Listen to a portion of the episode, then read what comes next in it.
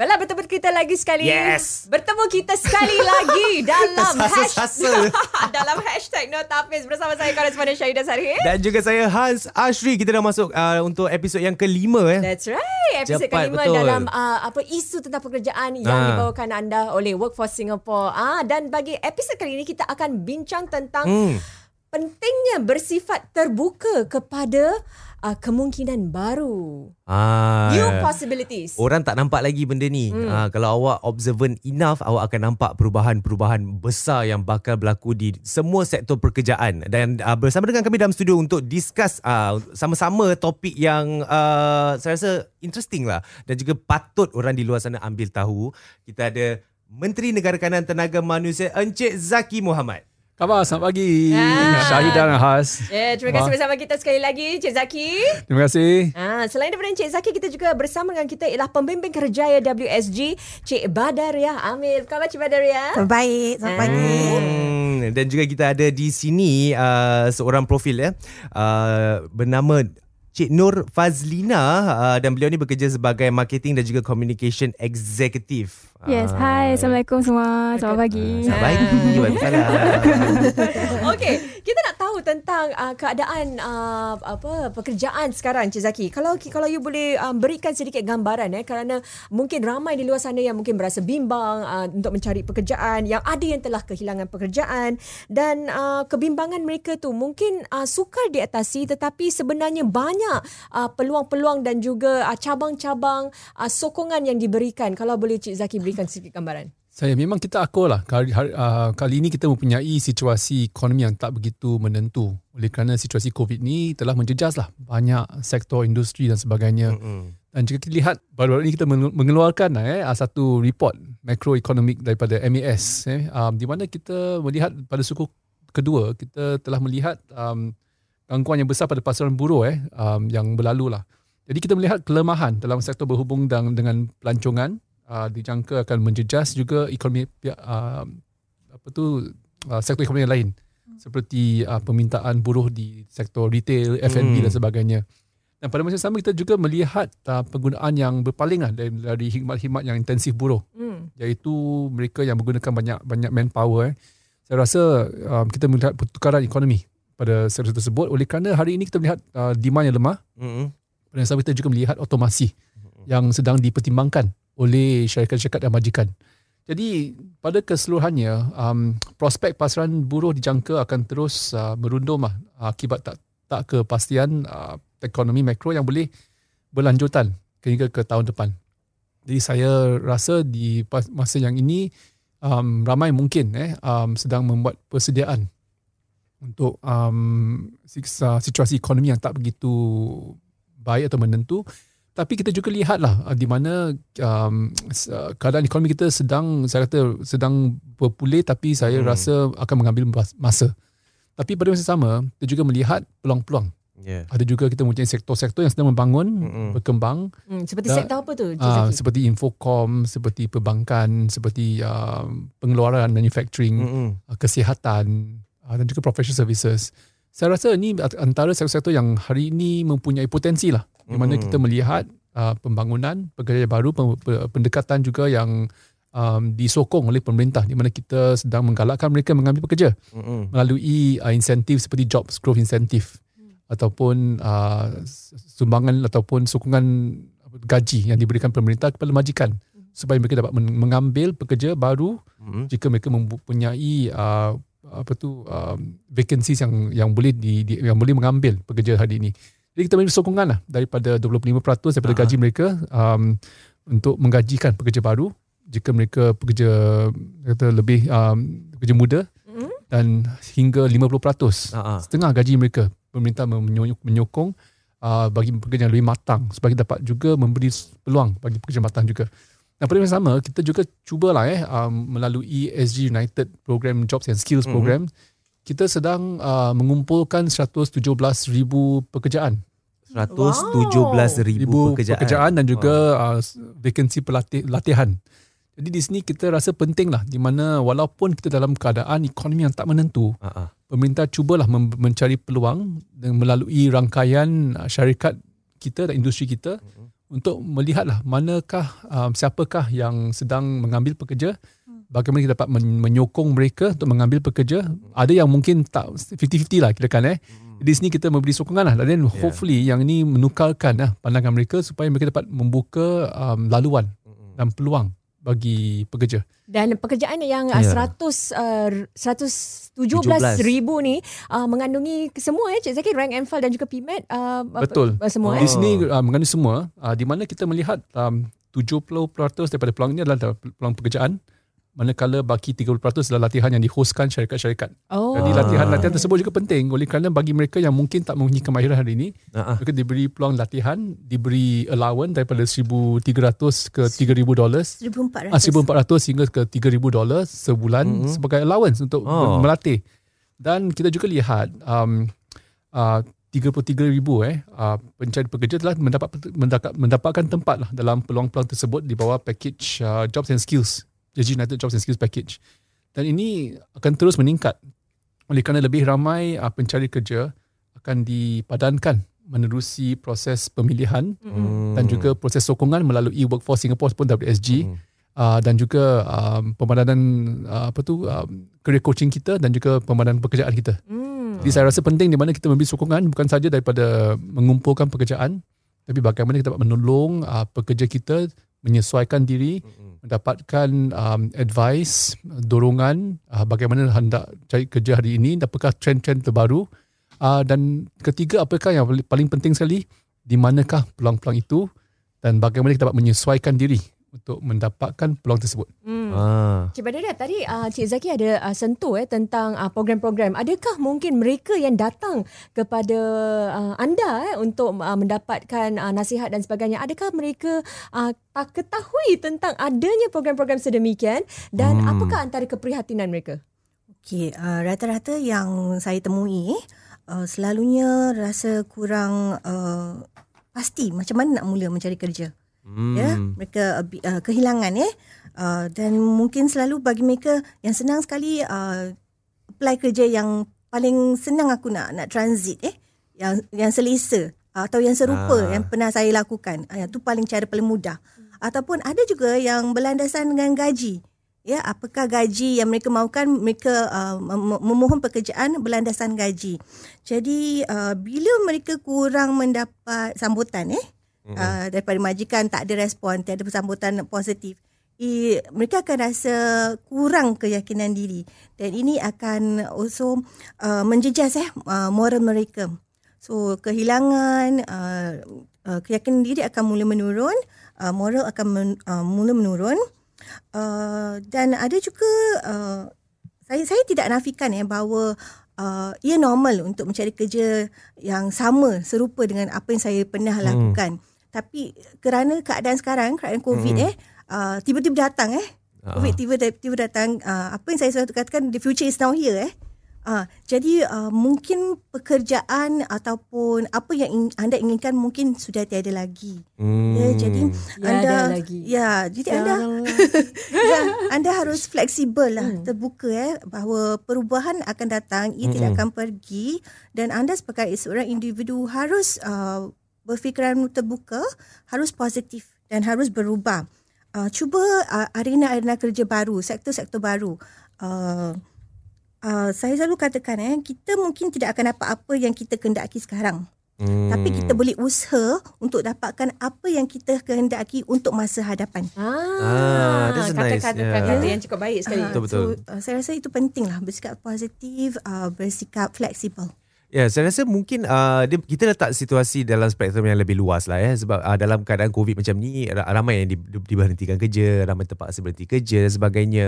Uh, ada juga yang sebenarnya yang mengambil peluang untuk menukar kejaya. Sebab uh, mungkin sebelum ni uh, sibuk belajar, sibuk bekerja, habis mungkin selepas tu minat dia datang lambat. Hmm. Jadi dia dah, dapat- dah dapat tahu minat dia sekali Eh COVID jadi Eh aku patut ambil peluang ni Dengan lagi macam-macam yang uh, Inisiatif yang dikeluarkan oleh pemerintah Untuk pergi belajar Skills future dan sebagainya Inilah masanya untuk tukar kerjaya Dan mungkin kita boleh bercakap sedikit lah eh, Dengan uh, Cik Fazlina Ya. Uh, di di mana beliau ni baru sahaja mendapat pekerjaan baru. Oh. Ah.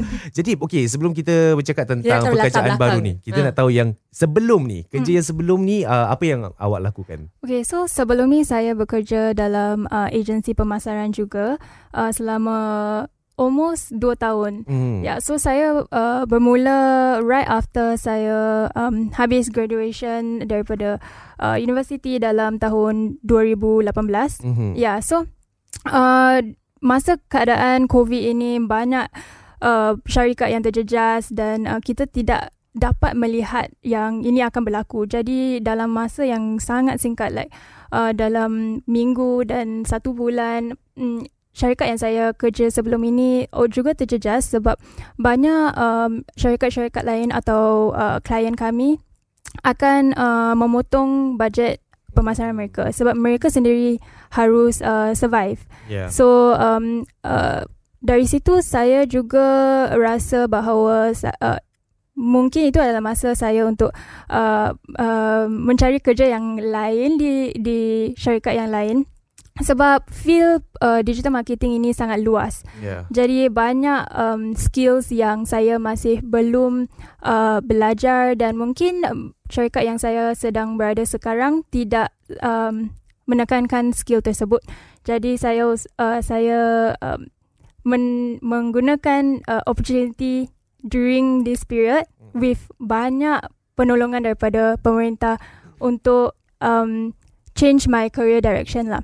Hmm. Dan saya setuju yang memang banyak um, uh, policies yang akan membantu uh, pekerja-pekerja yang sudah hilang kerja atau like tukar kerja yang sangat uh, beneficial lah. Saya nak tanya Fazlina Hmm. eh kalau episod yang lalu kita ada seorang yang uh, kata orang tu berkemahiran dah lama bekerja, Hmm. berpengalaman dan you sendiri tapi you on the other hand Ya. macam baru saja graduate, baru saja dapat pekerjaan 2 tahun Ya. dan uh, kemudian perlu lagi apa uh, mem- memohon untuk dapatkan pekerjaan baru dan mungkin sektor yang sama tetapi uh, bidang yang lain betul eh? Ya, ya. Uh, jadi kalau macam pada waktu tu apa yang uh, you rasa? Adakah you rasa okay confirm uh, it very very easy for me because I'm young probably uh, mungkin Yes. majikan lebih terbuka untuk ambil saya kerana saya pun lebih bersikap terbuka untuk uh, apa tu melakukan pelbagai pekerjaan ataupun you rasa ragu-ragu pada waktu tu apabila you nak memohon pekerjaan ni kerana saya kerana kena perlu bersaing dengan orang yang lebih berkemahiran macam mana? Ya, saya setuju sebab uh, saya tak rasa totally confident yang saya akan dapat pekerjaan like right away. Uh, tapi sebelum saya um, tukar kerja, saya akan lihat um, di lelaman uh, pekerjaan atau um, di LinkedIn especially like saya akan lihat oh um, there are people who are hiring. There's so many like job uh, app, job posts out there. Um, untuk kawan-kawan saya mereka selalu kata yang oh tak ada lah tak ada orang hiring sekarang macam covid. Tak ada orang yang nak hire. Tapi saya lihat uh, it's a different situation online. So tanpa melihat um, all the job post online saya rasa saya tidak akan um, dengan pantas uh, tukar pekerjaan lah. Jadi saya rasa um, dengan opportunities out there that is available then there's more hope. Hmm. and there's always training lah. I feel like macam uh, lifelong learning is important and macam whatever job that you have next there there will be a job for you like like you won't be jobless forever. So uh, masa yang kita ada free there's always things to do like Hmm. things for you to do uh, your own perniagaan atau like Yeah. training yeah Berapa banyak resume you dah hantar? over 50 resume I think Yeah. like saya bermula sangat um, early in the process lah sebab um, dengan degree sosiologi sebenarnya saya ingin masuk uh, sektor awam tapi uh, oh, okay. uh, saya rasa proses sektor awam uh, lebih panjang mm. jadi macam uh, at careers@gov right is one of the portal that I also apply to so panjang and saya buka uh, saya buka hati untuk masuk ke sektor swasta jugalah jadi um, dengan itu um, ya saya uh, menghantar resume ke dua-dua Mm-mm. sektor ya Mm-mm. Jadi sektor swasta dan juga sektor perkhidmatan awam lah. Mm, ya, Ah, betul. Tapi tapi waktu tu pun dah 50 resume pun masih belum belum dapat lagi eh. Masih belum dapat terima apa-apa uh, apa tu temu duga dan sebagainya eh. Saya dapat kira-kira um, mm, empat ke lima daripada sektor swasta dan satu daripada sektor sektor awam. Ah, okey. Jadi kalau macam kalau kita lihat eh Cik Zaki uh, apa yang telah dikongsikan oleh Cik Nur Fazlina ni, hmm. uh, beliau apa seorang siswaza sosiologi tetapi apa tu mendap, uh, ingin uh, ingin ke sektor awam tetapi tak dapat. Jadi hmm. uh, dan kemudian terbuka untuk ke sektor swasta dalam bidang pemasaran tak ada kena mengena dengan apa dia belajar. eh. hmm. Jadi macam mana tu? No, saya saya saya disagree. Pasal hmm. saya rasa kita beliau punya kemahiran. Sosiologi itu saya rasa ada kaitan dengan uh, sektor pemasaran, marketing eh dengan sosiologi tak begitu Ya, overlap. Ada overlap. Ya. Oleh kerana kita perlu mem- memahami akan apa tu um, um, pemikiran uh, society, community dan your target segment. Hmm. Jadi ada juga kita melihat eh human behavior dan sebagainya. Hmm. Saya rasa ni semua agak berkaitan lah. Jadi macam uh, anda ber, uh, berbincang dengan uh, career coaches, mereka meli- cuba melihat lah uh, apa tu ada, ada kaitan kemahiran, ada skill set yang boleh digunakan. Dan saya rasa walaupun pada umumnya tak nampak macam tak ada kaitan, uh-huh. tapi if you look at marketing, mereka mempunyai banyak unsur-unsur yang menggunakan uh, psikologi, sosiologi dan uh, human behaviors lah uh. yang boleh digunakan untuk meng- dalam uh, you know sektor uh, pemasaran ni. Jadi saya rasa ada ada kerelevanannya tapi mungkin dalam um, skill set yang lain lah digital dan sebagainya mungkin ada hmm. yang lain yeah. teknik lah yang, Yeah. yang yang perlu di, di, ditingkatkan lagi. Ya, sebab kalau kita lihat pada pemasaran je dia subjektif ya. Dia hmm. dia luas. Luas. Lagi dengan waktu Covid macam ini semua semua sektor berpindah ke digital. Ya. Jadi uh, you have no choice. Semua nak kena beralih pergi ke digital. Maka dengan itu wujudlah kerja-kerja yang baru yang uh, Hmm. di mana ada yang boleh bekerja di rumah sahaja dah tak perlu. Sebab kalau kita lihat di Singapura sendiri ada beberapa syarikat-syarikat gergasi ya. Mereka dah tutup beberapa department mereka yang di mana mereka ni hanya perlu untuk bekerja di rumah. And it's going to be permanent sehingga selepas COVID pun mereka akan forever kerja di rumah. Mm-mm. Dan kita li- boleh lihat saya rasa mungkin this is the future. Ini adalah masa depan yang akan datang di mana you have a colleague tapi awak tak pernah nampak pun yang akan kerja awak. Nampak virtual. Nampak virtual aja. Hmm. Kan dan awak akan jumpa colleague awak mungkin setahun sekali. Dan saya rasa ini adalah norma Baru. ma- masa Baru. depan yang akan datang, ya. Ada, ada juga ya, eh, saya saya pernah dengar um, pekerja-pekerja baru eh memasuki syarikat tapi tak pernah minta minta, tak jumpa bos physically. Ah, Ah, ada juga. Mereka tak nak berjumpa bos physically. Jadi uh, saya rasa ini memang satu satu satu peluang baru. Hmm. Tapi kita lihat juga seperti saya katakan tadi, Mm-mm. mm United kita mempunyai 117 ribu peluang. Mm-mm. Cuma hanya memang peluang-peluang ini dalam sektor baru ataupun pekerjaan yang baru Ya. ataupun sektor yang sedang berkembang. Hmm. Jadi itulah saya kata mungkin masalah hari ini adalah kita mempunyai mismatch lah. Di mana kita mempunyai ramai yang mungkin dalam sektor, sektor tradisional uh, mempunyai kemahiran tradisional tapi kita perlu menolong mereka lah mempunyai uh, memasuki sektor baru yang sedang membangun um, dan juga saya berharap lah kita dapat terus juga membuka peluang dan juga membuka minda jugalah mereka Hmm. terbuka untuk mencuba peluang yang Ya. baru ataupun kemahiran baru. Sebab dia bukan mismatch sahaja kan Dia sebab Ada di kalangan kita ni yang Rasa uh, Belajar tu oh, Aku nak uh, belajar Hanya untuk mereka yang berusia 26 tahun ke bawah Hmm. Sebab ada mereka yang berfikiran macam tu Hmm. Tapi kita kena harus ber- You know bila keadaan macam ni jadi what, what are you gonna do? What are you gonna do? Bila awak tak betul-betul tak, dah tak boleh nak cari kerja Saya. Belajarlah Betul. sebab sebab itu pemerintah adakan you know skills future lifelong lifelong learning dan sebagainya diberikan bagi duit Ya. lagi. Kau nak apa lagi? Pergi belajar kan. Mm, dia suruh pergi belajar. Ya, awak dapat belajar awak dapat duit lagi. Apa lagi kau nak apa lagi kau nak kan pemerintah dah bantu banyak sangat dah ni. Cuma awak mungkin nak kena bersikap uh, mempunyai minda yang bersikap terbuka cuba sesuatu yang baru. Betul. Ah. Pasal itu kita pun boleh melihat dari from this angle lah Mm-mm. perspektif ni.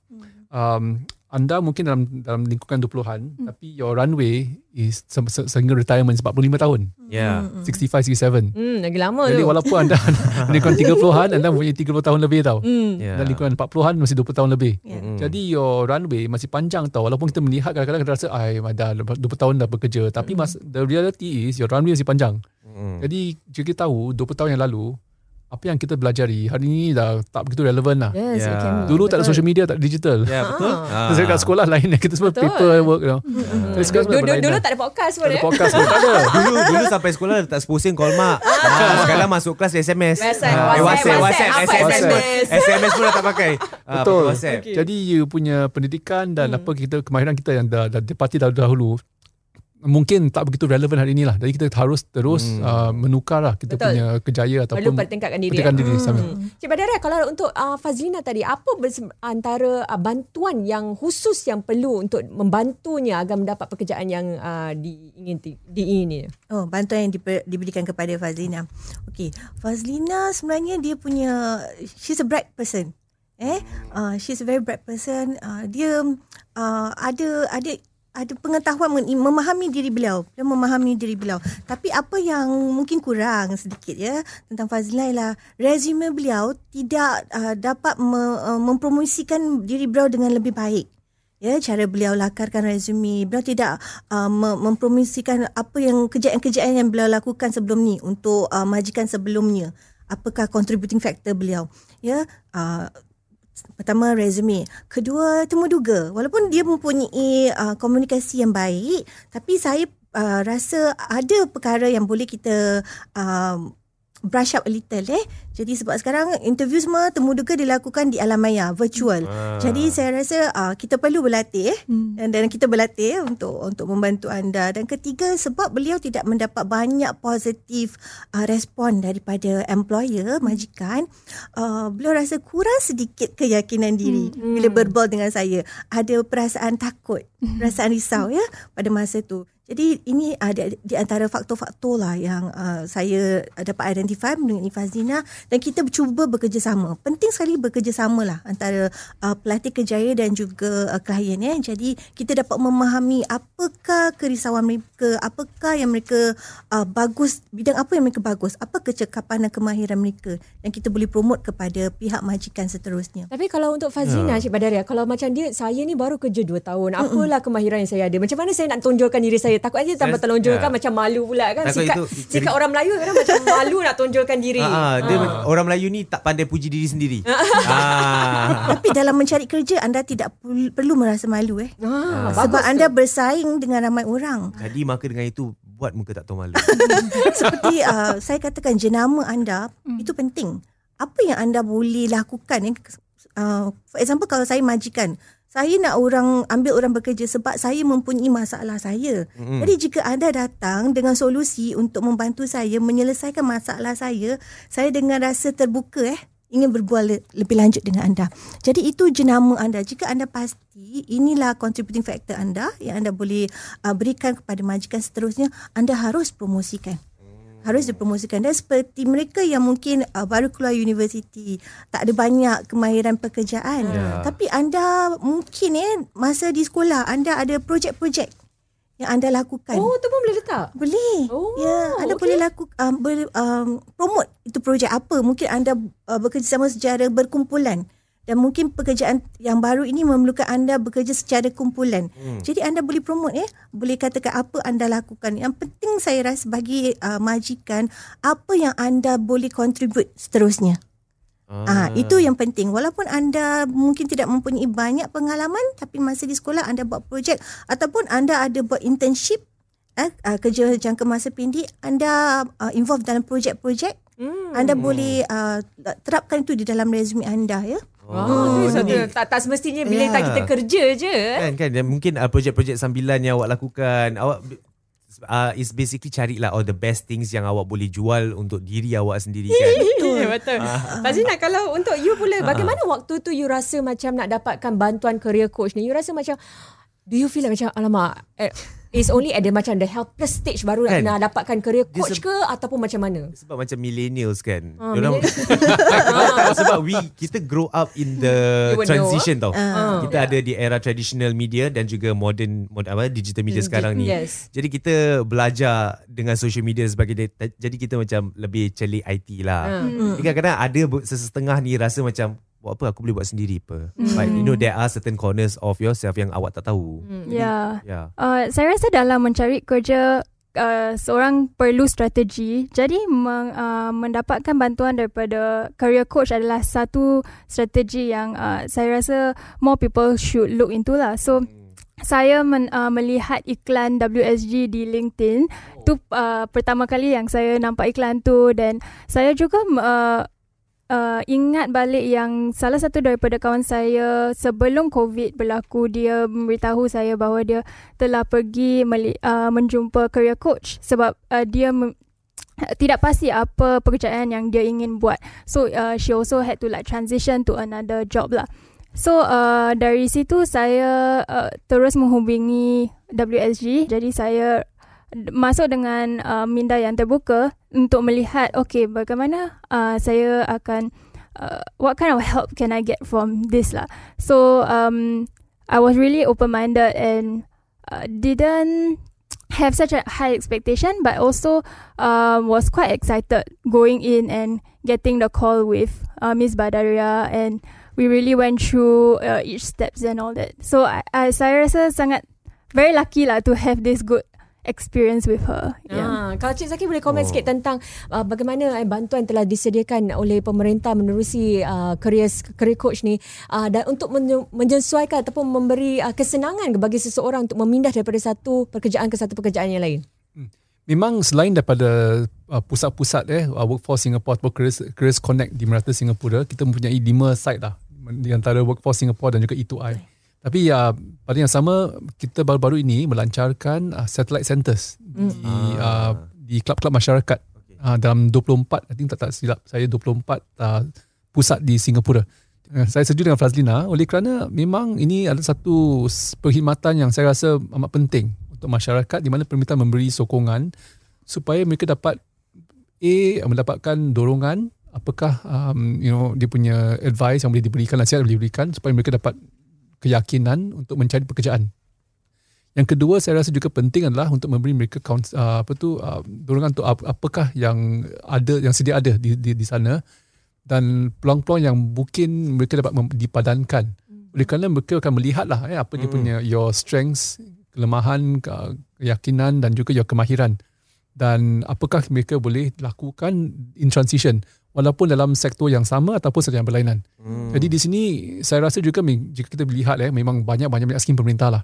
Tapi apa tapi kita tak tak tak perlukan seseorang itu tahu mengetahui semua dan itulah dia punya role lah yang yang di, dimainkan oleh peranan dimainkan oleh coach-coach kita lah. Oleh kerana kita mahu uh, skim-skim tersebut diberi eh kepada uh, uh, pencari pekerja. Mm-mm. Pada yang sama juga kita ingin me- meningkatkan lagi lah your possibility your chances eh untuk mendapatkan pekerjaan. Jadi di sini kita melihat lah eh sebelum itu mungkin unguided Mm-mm. kita mungkin mempunyai kesukaran. Ha. Tak tahu apa yang kita applykan, uh, kita mungkin mencari peluang in the wrong places. Betul. Tapi di sini kita insyaAllah kalau dengan uh, pertolongan dan bantuan dan juga experience pengalaman lah. Uh, coach-coach kita mereka mereka mengetahui lah bagaimana nak pitch to employers. Mereka mengetahui apa yang majikan-majikan ingin inginkan. Dan ke, yang ketiga saya rasa apa penting oleh kerana um, for you to stand out memang ada punya uh, the, untuk kita menampilkan diri jika dibandingkan dengan pencari pekerjaan yang lain. Saya rasa penting untuk kita memahami akan keadaan majikan itu, uh, keperluan majikan itu dan juga kita boleh memberi uh, contribution untuk menyelesaikan eh uh, masalah ataupun isu-isu cabaran. Syarikat itu saya rasa you have a leg up. Jadi di sini ni this is where dia punya coach comes in lah untuk memberi bayangan eh dalam sektor itu, dalam syarikat itu, dalam industri itu apakah yang keperluan mereka, apakah trend tersebut dan how to pitch yourself lah kirakan. Ah, jadi uh, kita nak- nak tanya pada coach pula ya. Coach. Coach Badaria. Ya, jadi bila uh, awak uh, pasti akan berdepan dengan ramai di antara mereka yang nak bertukar kerjaya, hmm. yang mungkin diberhentikan kerja nak cari kerja baru dan uh, ramai di antara mereka ni akan rasa takut, rasa mungkin ragu-ragu, anxious feeling ya. Jadi nak nak ambil pekerjaan baru ni kan. Jadi uh, lagi dah mungkin pekerjaan yang mereka nak ambil ni bukan sektor mereka. Mereka dari mungkin uh, F&B, uh, tukar pergi tourism example. Jadi apakah mungkin nasihat uh, yang awak boleh berikan kepada mereka yang nak uh, yang sedang menunggu pekerjaan baru uh, dan juga mungkin daripada sektor yang lain? Okey. Pertama sekali eh kalau anda ingin mencari kerja, penting sekali bagi seorang individu, anda harus fokus eh. Uh, kerana mencari kerja memerlukan tenaga. Mencari kerja sama seumpama dengan anda bekerja sepenuh masa. Hmm. Ya, Wow, sebab mencari anda kerja macam pekerjaan sama Ya, wow. sebab anda perlu fokus, anda perlu tenaga, anda perlu dedikasi. Ya, itu paling penting. Uh, kedua, saya selalu uh, terapkan eh uh, nilai-nilai komunikasi dengan uh, ahli keluarga dengan partner ini penting sebab uh, the journey to find a job tu perlu support kalau anda tak ada support sukar mm-hmm. ya jadi uh, berkomunikasi secara terbuka uh, uh, selalu uh, sebagai manusia kita selalu fikir tentang kewangan komitmen kewangan berbincang dengan keluarga uh, tentang komitmen kewangan anda Eh ini paling penting. Uh, apa jangka masa yang anda ada eh untuk mendapat uh, dengan uh, status kewangan sekarang bolehkah anda duduk lihat dan pantau atau anda harus berusaha? Hmm. Itu penting eh. Uh, ketiga saya selalu terap, uh, terkerapkan nilai ini anda mesti memahami diri anda. Apakah kecekapan, kemahiran dan ilmu yang anda ada? itu penting. Um, sedar diri lah orang cakap eh. Secara pasal eh. Uh, dan terbuka dengan peluang-peluang pekerjaan yang ada eh. Bersikap fleksibel uh, sebab pihak uh, kerajaan telah mereka banyak uh, program uh, yang baru eh. Yang memberi anda peluang peningkatan kemahiran beri anda latihan uh, beri anda uh, laluan eh untuk cuba sesuatu yang baru jadi uh, cuba-cuba uh, think over adakah program-program ini dapat memberi uh, anda satu peluang pekerjaan yang baru. Uh, seperti program SG United Mid Career Pathways sebagai contoh eh uh-huh. atau PCP Professional Conversion Program. Uh, ada banyak peluang-peluang uh, baru di sektor membangun seperti apa yang Cik Zaki mention tadi eh uh, sektor informasi dan komunikasi, perkhidmatan sosial, e-commerce, uh, uh, perkilangan dan juga kesihatan. Jadi mungkin ada peluang-peluang baru eh di sektor-sektor membangun ini. Uh, dan jika anda berada di sektor yang amat terjejas, mungkin mm-hmm. tourism sekarang, uh, amat terjejas, anda mungkin ya ingin berfikiran terbuka, adakah uh, di luar sana ada kerja-kerja alternatif tak? Untuk saya ceburi dahulu. Mungkin mm. kerja-kerja alternatif ini adalah untuk jangka masa pendek. Ya, tapi ia akan memberi anda uh, mungkin exposure baru, ilmu baru dan secara tidak langsung ia dapat memberi anda sedikit income eh uh. untuk anda survive. So uh, ini di antara perkara-perkara yang anda boleh lakukan lah. Dan jika anda rasa masih uh, lost eh masih tak tahu macam mana nak cuba macam mana nak mula anda boleh berbincang dengan kami lah pembimbing kerjaya eh hmm. di Workforce Singapore Careers Connect di talian hotline kami 6883-5885 atau anda boleh ke salah satu cawangan SG United Job Skills uh, Jobs and Skills Center uh, mm-hmm. di Kelab Masyarakat Berdekatan ah, okay. dah dekat dengan rumah dah Betul. senang aja siap pakai baju pergi ke masyarakat I need help Okay Cik Zaki Kalau sebelum kita rumuskan uh, Podcast kita pada hari ini Kalau Cik Zaki boleh berikan sedikit bayangan eh, Ataupun hmm. gambaran wow. Tentang uh, landscape buruh kita Dalam masa 6 hingga 12 bulan yang akan datang Bagaimana agaknya? Saya rasa uh, Keadaan ekonomi kita akan Saya kata pulih Tapi kita akan melihat lah um, Di mana kepulihan itu Pemulihan itu tak akan begitu Saya kata rancak Mm-hmm. Kita akan melihat pemulihan tapi ya saya rasa quite stable tapi tak begitu saya kata tak menentulah. Kerana ini kerana, kerana kita cukup melihat ada negara-negara luar uh, walaupun mereka telah menangani situasi COVID tapi mereka mungkin masuki keadaan wave kedua, kedua ketiga. Dan pada masa sama kita lihat di mata dunia juga keadaan di Eropah dan Amerika hari ini uh, kes-kes COVID masih meningkat. Jadi walaupun di Singapura kita nampak macam stabil tapi Singapura adalah satu pusat antarabangsa di mana jika yeah. kita ya. melihat keadaan yang global yang lain mereka jika mereka tak begitu tak, tak mendapat pemulihan memang suka untuk kita pulih lah dengan, dengan dengan secara rancak. Betul. Jadi bagi saya saya rasa ah, mungkin kita katakan slow recovery over the next saya rasa 12 18 bulan. Wow. Jadi buat sekarang saya rasa jika boleh kita menggunakan peluang ini bagi syarikat-syarikat mungkin SMEs eh uh, walaupun kita mempunyai downtime mm-hmm. cuba menggunakan peluang ini untuk melatih pekerja kita melatih untuk supaya kita dapat meraih peluang apabila ekonomi kita rancak semula. Yang kedua bagi pekerja-pekerja kita jika boleh um, kalau ada um, space eh, atau peluang kita jika boleh meningkatkan kemahiran melihatlah trend-trend terkini. Mm. Pasal pada masa ini kita mempunyai banyak um, skim-skim untuk melatih uh, bagi mereka yang mungkin mencari pekerja-pekerjaan part time uh, ataupun interim mm. jobs kita juga punya program-program latihan seperti hmm. kata-kata tadi SG Career Pathways eh, uh, di mana kita buat latihan dapat dapat allowance lah dari 1,400 ke 3,000 dolar but not small no actually quite decent dia punya allowance untuk mendapat latihan. Itu pun ada juga dan dan dan dan skill-skill relevant. Dan um, bagi bagi pekerja hari ini saya rasa you know continue lah. Di mana boleh saya kita juga mempunyai uh, advisory bagi majikan. Jika boleh kita ingin mengekalkan pekerja hmm. kita jika boleh hmm. sebab boleh um, dan saya berharap lah di mana kita tak melihat lah eh uh, unemployment naik sekali lagi saya berharap lah di mana kita melihat pemulihan ekonomi um, walaupun tak akan merancak tapi saya rasa kita masih melihat industri-industri yang masih mengambil pekerja.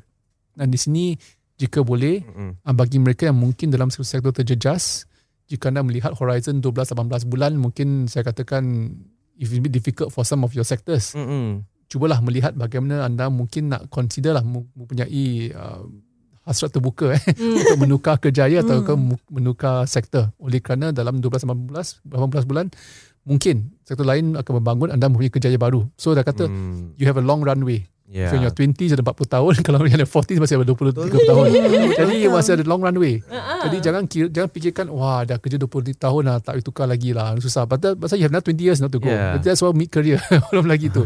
Bagi mereka yang lebih muda saya rasa um, uh, peluang mereka lebih saya kata not bad lah di, di sini kita melihat lah dari segi statistik bagi pekerja muda yang mungkin uh, diberhentikan kerja mereka selalunya dapat mendapatkan pekerjaan awal oleh kerana mereka baru keluar sekolah mm-hmm. mereka mempunyai kemahiran yang relevan hari ini jika berlainan dengan mereka yeah. yang lebih mid careers lah di mana mereka keluar sekolah 20 tahun yang lalu mm-hmm. dan kemahiran mereka mungkin lebih outdated. Jadi di sini kita harus terus kekal relevan. Jadi mereka saya rasa bukan bukan hanya oleh kerana mereka lebih muda tapi saya rasa juga mereka mempunyai kemahiran yang yang yang, yang baru-baru relevan, baru keluar sekolah kan sebenarnya. Yeah. So they're most easiest to get jobs lah. Kalau saya boleh tambah Cik Zaki, uh, kerana ialah uh, tadi Cik Zaki kata ada kemuraman eh, dalam ekonomi dan mungkin mengambil lama uh, jangka masa yang mungkin sedikit lama lah uh, untuk ekonomi pulih. Tetapi dan dan berkenaan tu uh, mungkin ada juga yang uh, yang meraih apa pendapatan lebih waktu ni dan uh, berbanding dengan mereka yang mungkin sukar untuk mendapat pekerjaan dan jurang uh, pendapatan ni uh, kian menambat uh, apa keprihatinan ramai lah eh. Kalau Cik Zaki boleh komen tentang uh, isu tu, adakah mungkin jurang pendapatan ni akan uh, terus menjadi sesuatu uh, apa concern keprihatinan ramai? Um, jika kita lihat statistik dalam lima tahun yang lalu sebelum COVID, uh, kita melihat um, uh, gaji pekerja yang bergaji rendah sebenarnya telah meningkat lebih daripada uh, pekerja uh, pekerja median, pekerja biasa. Jadi saya rasa dalam lima tahun yang lalu memang kita melihat uh, progres yang baik lah di mana kita melihat jurang itu sedang di apa tu makin uh, makin, makin, rapat. makin, makin rapat lah. Jadi dalam lima tahun yang lalu kita melihat lah jurang itu sedang rapat lah di mana lebih rapat oleh kerana uh, gaji pekerja lebih uh, bergaji rendah telah meningkat sebanyak 30% jika dibandingkan dengan 20% lebih eh, bagi pekerja-pekerja yang uh, pada median lah iaitu pekerja biasa. Um, itu itu juga termasuk pekerja profesional. Dan jika kita lihat uh, bagi mereka yang bergaji yang paling rendah sekali dalam the bottom 10%, kita juga melihat gaji mereka dinaikkan sehingga 50% dalam oh. 10 tahun yang lalu. Jadi dulu 10 tahun yang lalu mungkin average pada pada pekerja yang yang, yang paling rendah sekali 1000 dolar misalnya, hari ini 1500. Tapi kita akan terus, kita akan cuba, pemerintah akan terus uh, melihat bagaimana kita dapat meningkatkan lagi um, gaji mereka oleh kerana ini memang satu, saya kata, um, social solidarity lah, di mana kita hmm. ingin juga mahu lah eh, melihat lebih, ini, ini saya rasa penting oleh kerana gaji mereka juga menyumbang ke isi rumah. Tapi pada masa sama, jika kita lihat sokongan pemerintah uh, juga extend beyond gaji. Hmm. Saya katakan begitu kenapa pasal bagi bagi mereka yang bergaji rendah, mereka juga mendapatkan workfare. Ah, ada di kalang, kalangan pekerja bergaji rendah hari ini mendapatkan workfare yang membayar sehingga 30% lebih ah. daripada gaji mereka. Terutama sekali bagi, bagi pekerja yang lebih uh, uh, berusia. Hmm. Pada masa yang sama, kita juga mempunyai silver support scheme bagi pekerja usia. Um, bagi mereka yang mungkin uh, mempunyai uh, gaji yang rendah, kita juga mempunyai uh, scheme sosial seperti Comcare kita beri sokongan bagi mereka dan jika mereka punya anak-anak di sekolah mereka diberi uh, bursaries dan sebagainya yeah. ataupun FAS. Jadi di sini kita, pemerintah memberi sokongan holistik lah. Tapi jika lihat keadaan Singapura dengan keadaan negara lain memang tak begitu normal jika anda bayangkan di Singapura dari segi mereka yang menerima workfare iaitu pekerja-pekerja bergaji rendah hampir uh, 70% daripada mereka mempunyai rumah tersendiri tau. Ah. Punya rumah tersendiri. Nowhere in the world you find kita punya pekerja gaji gaji rendah mempunyai rumah tersendiri. Tapi Home oleh- ownership eh. home ownership Singapura tinggi. Jadi sini ini semua oleh kerana kita memberi subsidi daripada pemerintah, kita memberi sokongan gaji untuk mereka bekerja dan juga selain daripada itu jika kita anda lihat sokongan yang diberi untuk diberi untuk mereka mendapatkan pekerjaan juga tinggi juga. Oleh kerana pemerintah beri subsidi untuk mereka dapat pekerja pekerjaan terutama sekali bagi mereka berusia.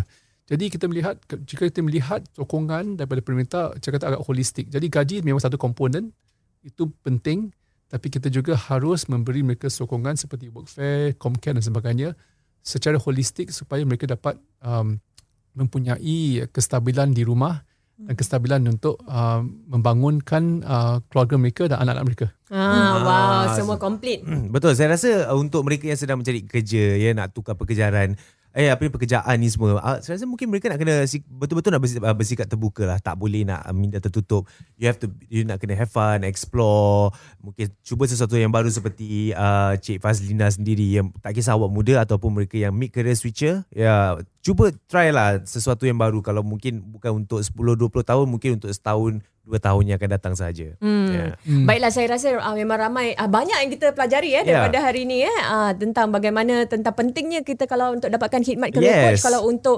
membantu anda Mm-mm. tak kira anda baru saja uh, lepasan sekolah ataupun anda mid career ke Ha-ha. semua boleh dapatkan bantuan Cik Badaria and team. Ah, tak coach, perlu malu, coach, tak coach. perlu takut. Just go and approach them. Mereka akan tolong awak. Percuma lagi. Betul tak Fazlina? Ya betul. Ha, ni ada kes betul ni kat sini. Dia kata free. Ha, pergi je lah dekat dengan rumah. Dekat dengan Sisi. Ya, betul betul betul. Okey, baiklah uh, saya rasa sampai di sini saja Ya. untuk okay, podcast kita kali ini. Terima kasih kepada semua yang Yes. telah menghadiri dan mengongsi kasih. pandangan Cik Zaki. Terima kasih Terima kasih. Cik Badaria dan juga Cik Nur Fazlina. Terima Terima kasih. Terima kasih.